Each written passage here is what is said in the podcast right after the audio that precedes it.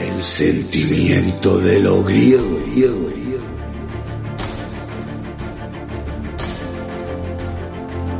Hechos históricos eclipsados por la batalla de las Termópilas.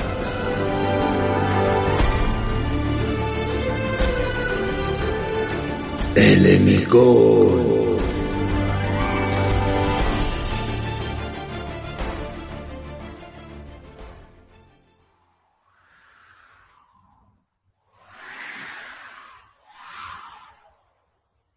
El Enicón. Escrito, por, Luis Villalón Camacho. Capítulo 5. Oe Noé. ¿Y quién no tiene algo de lo que arrepentirse, Arimnesto? Le preguntó Cabilides retóricamente. Bajo la sombra de un olivo que solía proyectarse sobre la casa cuando el dios Helios lucía a la hora del ágora, padre, hijo y huésped charlaban sobre lo vivido en los últimos días en territorio beocio. Sí, amigo, pero tal cosa debería ir acompañada de la humildad necesaria para, llegado el caso, saber pedir perdón. Y la actitud de Dercilio es soberbia en exceso casi siempre. El objetivo de una batalla es vencer. Una vez conseguido esto, ¿A qué ensañarse con los derrotados? ¿Y tú, hijo, cómo viviste tu primer combate? ¿Tuviste miedo? No, claro que no. Evandro miraba al suelo mientras hablaba. La verdad es que apenas tuve que hacer nada. Aunque creas que no hiciste nada, sí lo hiciste. Estuviste allí, en tu puesto, y eso es suficiente. Le animó su padre. Sí, pero no llegué a matar a nadie. No tuve que enfrentarme con ningún enemigo. Estuve continuamente rodeado por los nuestros, avanzando sin más, con la lanza en la mano. Avanzar es la clave para vencer una batalla, te lo aseguro, intervino Arimnesto. No titubear en cada paso, no debilitar la consistencia de la falange como bloque, no separarse del escudo de quien está a tu derecha.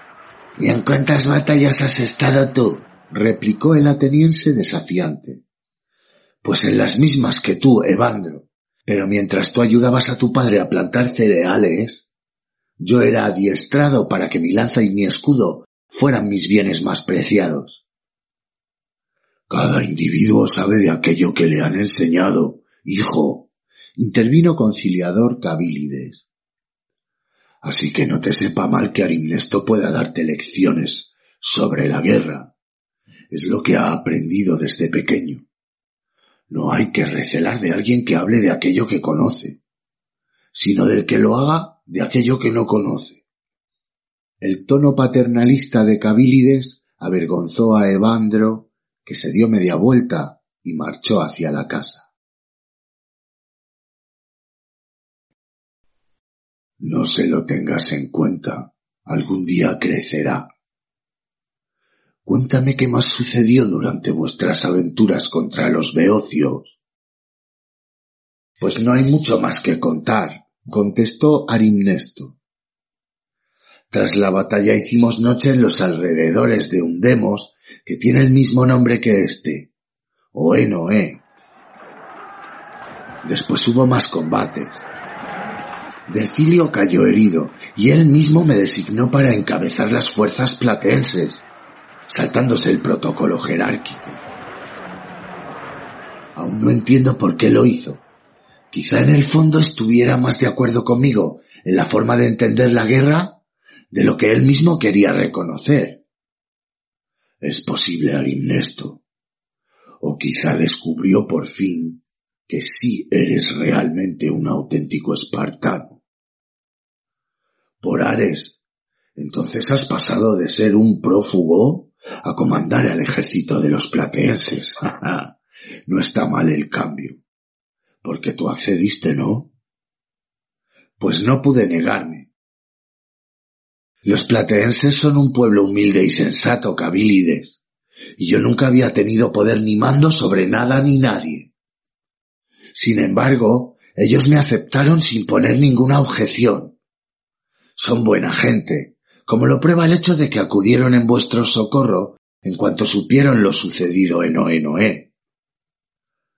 Ya, bueno, no hace falta que me hables de las virtudes de las gentes de Platea.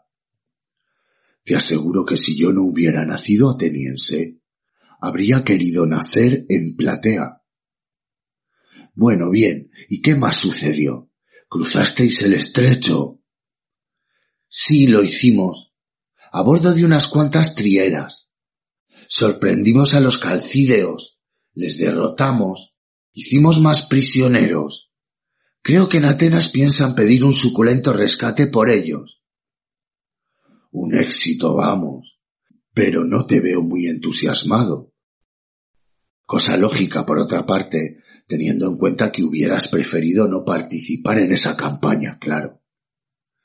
Cabilides hizo una pausa y miró al espartano a los ojos. Te agradezco mucho que hayas hecho esto por mi hijo y por mí, Arimnesto. No tienes por qué agradecérmelo. En el fondo ha sido un acto de puro egoísmo. Mi bienestar en Oenoe depende ahora del tuyo y del de tu hijo, ¿no? Así que no me queda más remedio que cuidar de vosotros. sí, curiosa manera de ver las cosas, pero gracias de todos modos. No deja de ser paradójico que habiendo desertado del ejército espartano para no luchar contra Atenas, al final hayas acabado en las filas de un ejército de atenienses y plateenses, haciéndoles la guerra a los aliados de Esparta. Un hombre no puede escapar a su destino. ¿Y quién conoce su destino más allá de lo que los dioses le permiten saber? Así es, amigo, así es. Como creo que ya te dije una vez, declaró divertido Cabilides. Estás resultando ser un espartano muy filosófico tú. Creo que tú también hablaste como un filósofo en aquella ocasión, amigo.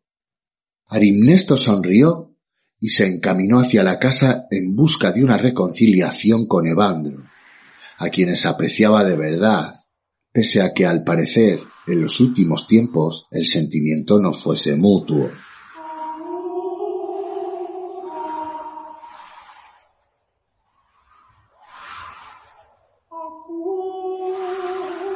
Al entrar al pequeño patio, sus ojos no le encontraron y supuso que se habría retirado al andrón.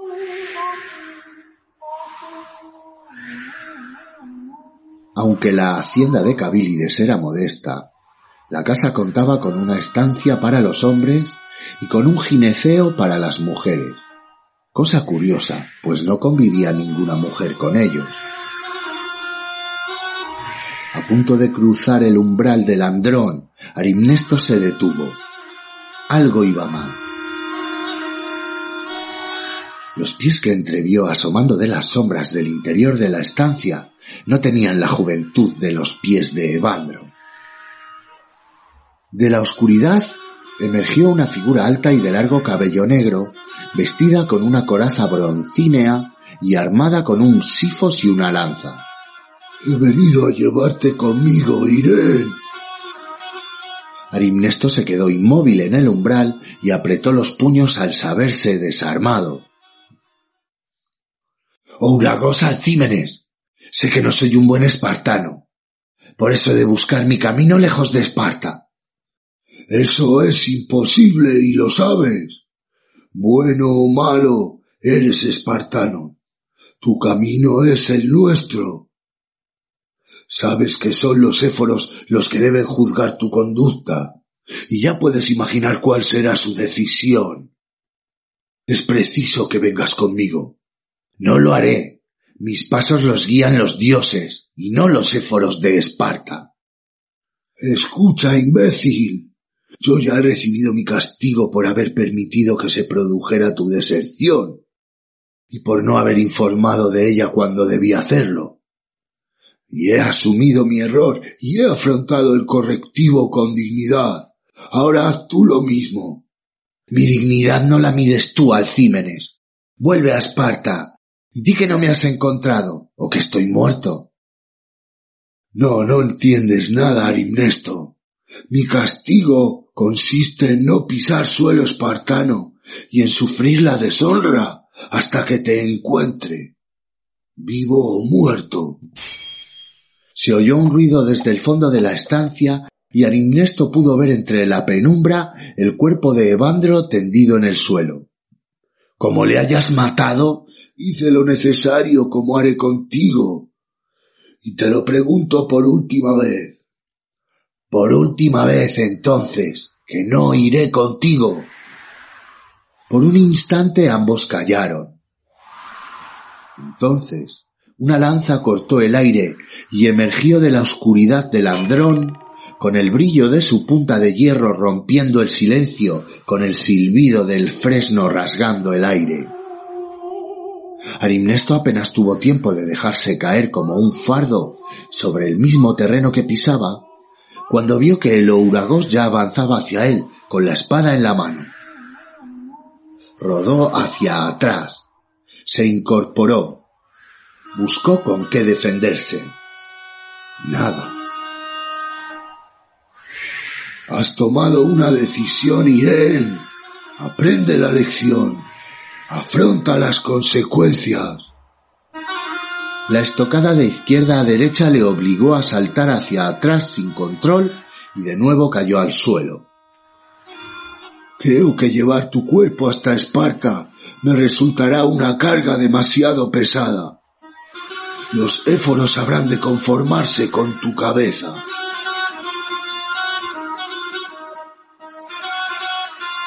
No había armonía en aquella escena. Los movimientos de Louragos eran proporcionados, compensados, perfectos. Pero los de Arimnesto no. Estaba desequilibrado y en clara desventaja. Tampoco fue armonioso el golpe que Cabilides, que apareció de repente por detrás, propinó en la espalda de Alcímenes con el bastón que usaba como muleta, y el uragón se giró sin inmutarse. No me apenará matarte, campesino, dijo mirándole a los ojos fijamente. Pero sí, es una lástima que tenga que hacer lo mismo con tu huésped. Habría llegado a ser un buen guerrero. Muchos lo pensábamos cuando estaba en la agogué. Quizá después de que le atraviese me arrepienta.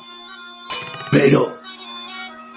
Hizo una pausa brusca, como si se quedara sin respiración. ¿Quién no tiene algo de lo que arrepentirse? Y el cuerpo de Alcímenes cayó con todo su peso sobre Cabilides, con una pequeña y afilada estaca de madera clavada en la nuca. Y Arimnesto a su espalda le miró con tristeza. Buena pregunta, espartano. Buena pregunta.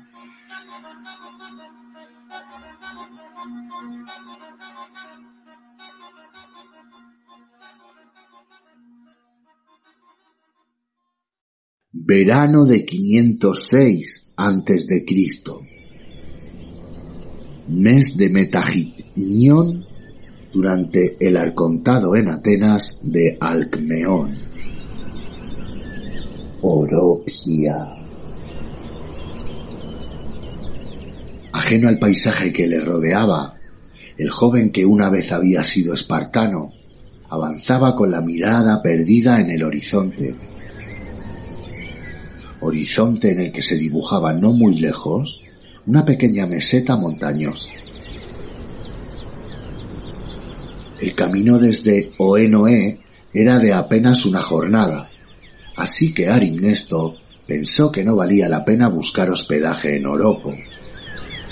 Aún quedaba en él algo del típico espíritu espartano de sacrificio, lo suficiente como para atreverse a pasar una noche a la intemperie. Además, siendo pleno verano, era incluso más apetecible dormir bajo las estrellas que bajo un techo.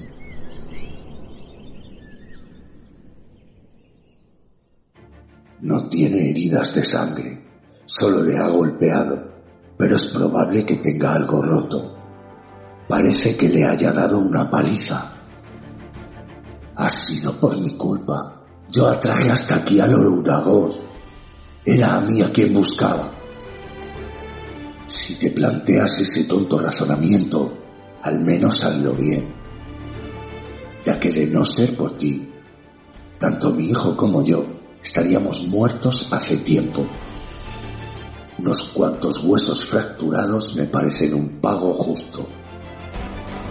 Puede ser, pero yo sentiré la muerte de los uragos como un peso del que habré de liberarme si quiero seguir puro en el camino que me marquen los dioses.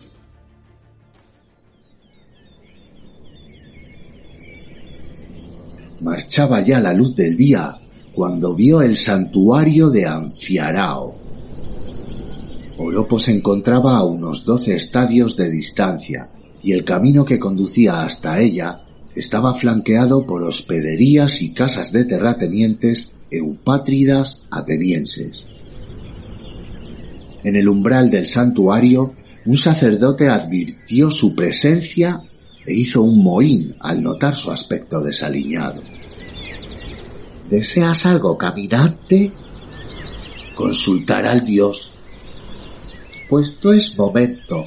¿Estás inscrito? No. Entonces vuelve mañana. No eres tébano, ¿verdad? No, claro, claro que no. Tú tienes acento dorio. Bueno, bien, venga. Mañana veremos qué se puede hacer. Hay una lista de espera, ¿eh? Ven al alma, que será lo mejor.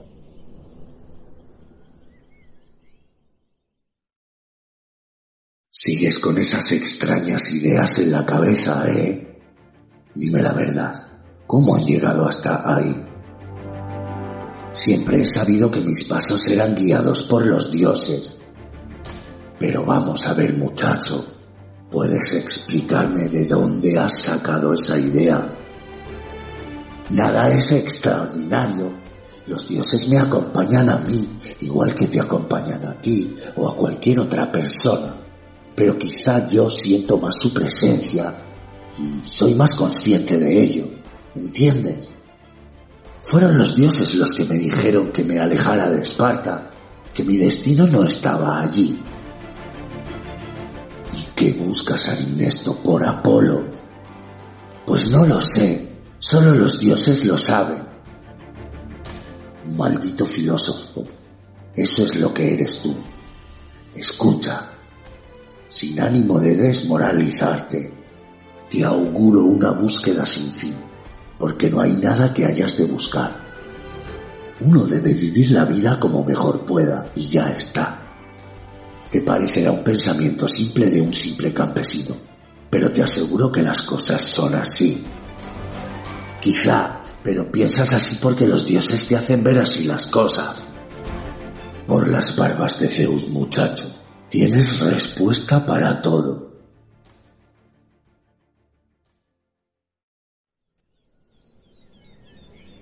Arimnesto pasó la noche en las ramas de un olivo, eran anchas y robustas, y en ellas encontró el aislamiento de la tierra y el cielo que creía necesitar para purificarse lo máximo posible antes de entrar al santuario. Sin embargo, pese a hallar una posición cómoda en la que descansar, pese a relajar su cuerpo y su mente para que nada pudiera molestar, pese a cerrar los ojos y no abrirlos hasta el amanecer, Arimnesto no logró dormir.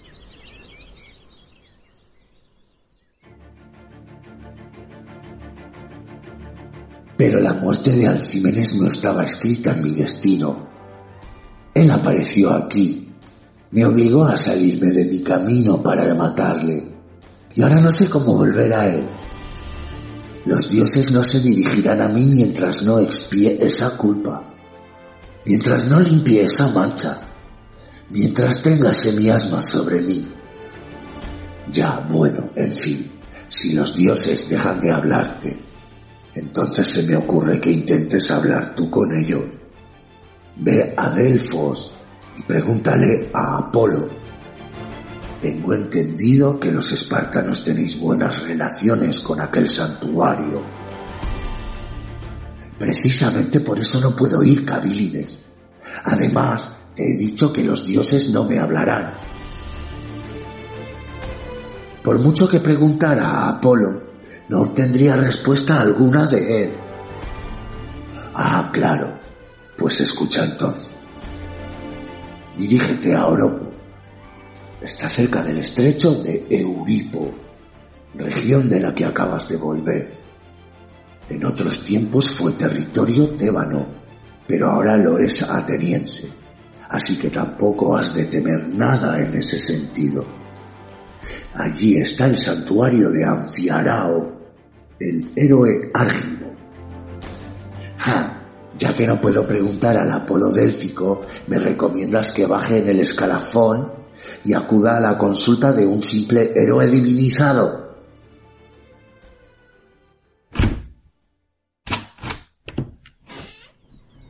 El sacerdote abrió la puerta del santuario y la luz se coló dentro, iluminando la estatua de Anfiarao que había en el interior. La sombra del olivo entró como cada mañana hasta el pedestal de mármol pentélico de la escultura, y al sacerdote le dio un vuelco el corazón cuando vio al mismísimo espíritu del héroe, Anfiarao, apoderándose de su propia efigie marmórea y envolviéndola con un manto de negrura. Con lentitud ceremoniosa, el sacerdote se giró y miró detrás suyo, viendo al espíritu de Anfiarao descendiendo del olivo a la par que su sombra descendía también de la estatua. Ah, Ciertamente tenía un aspecto algo desaliñado para tratarse de un héroe. Ahora ya es momento, sacerdote. Pero por los perros de Hécate, me has dado un susto de muerte. No habrás dormido ahí. No he dormido, pero sí he pasado la noche. Dormir debo hacerlo dentro del santuario, creo. Pero tú no sabes que los olivos son sagrados en todo el Ática. Si alguien te hubiera visto y te hubiera matado por ello, nada se le podría haber reprochado. Sí, salvo que quizá yo no lo habría permitido. Bueno, dime, ¿puedo entrar ya? He venido a buscar una respuesta y ansío obtenerla.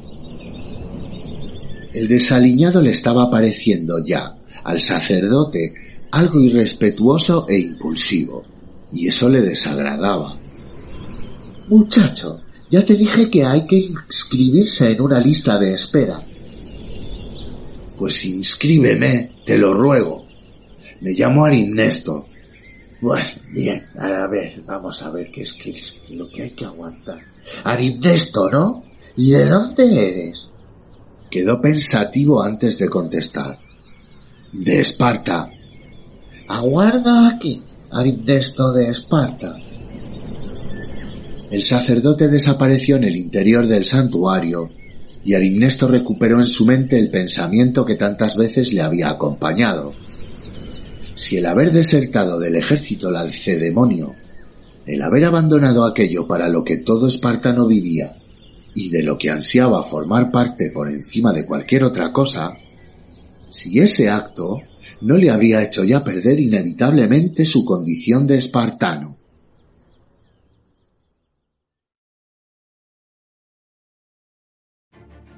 No, Arimnesto. En ese santuario no escucharás a Anciarao. No escucharás otras voces que no sean la tuya propia. Allí te harán dormir, muchacho. Y mientras duermes, hablarás con los dioses y estoy seguro de que, de ese modo, ellos te concederán audiencia. Estás de broma, ¿no? Allí soñarás, Arimnesto, y verás a los dioses. No te quepa duda. Solucionarás tu problema visitando el oráculo del sueño.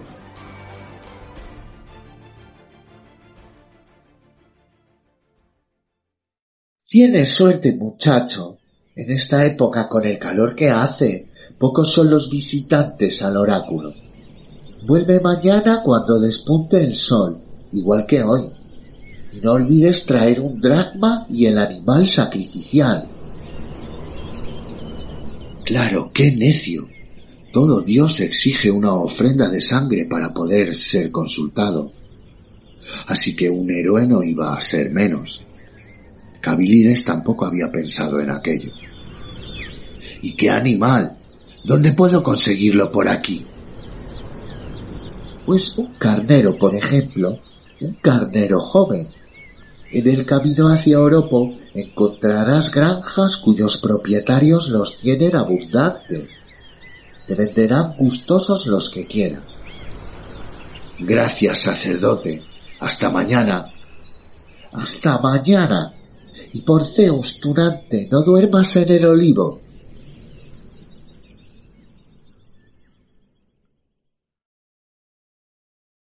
Despunta ya el sol. Es mejor que te vayas ahora y aproveches que aún no aprieta el calor. No lleves armas. No creo que te permitan entrar con ellas y no sabrás dónde dejarlas. Además, tampoco las necesitarás. Toma estos dos dracmas. Creo que precisarás al menos uno. Es en lo que los sacerdotes valoran cada consulta. Imagino que estarás en el santuario varios días. Llena un atillo con alimentos que no se deterioren mucho con el calor.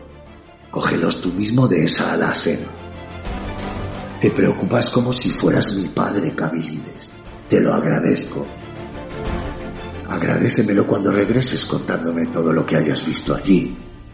Nunca he visitado un oráculo y me gustará escucharte y por Apolo sanador, Arinesto, no vuelvas sin haberte curado. Fin del capítulo 5.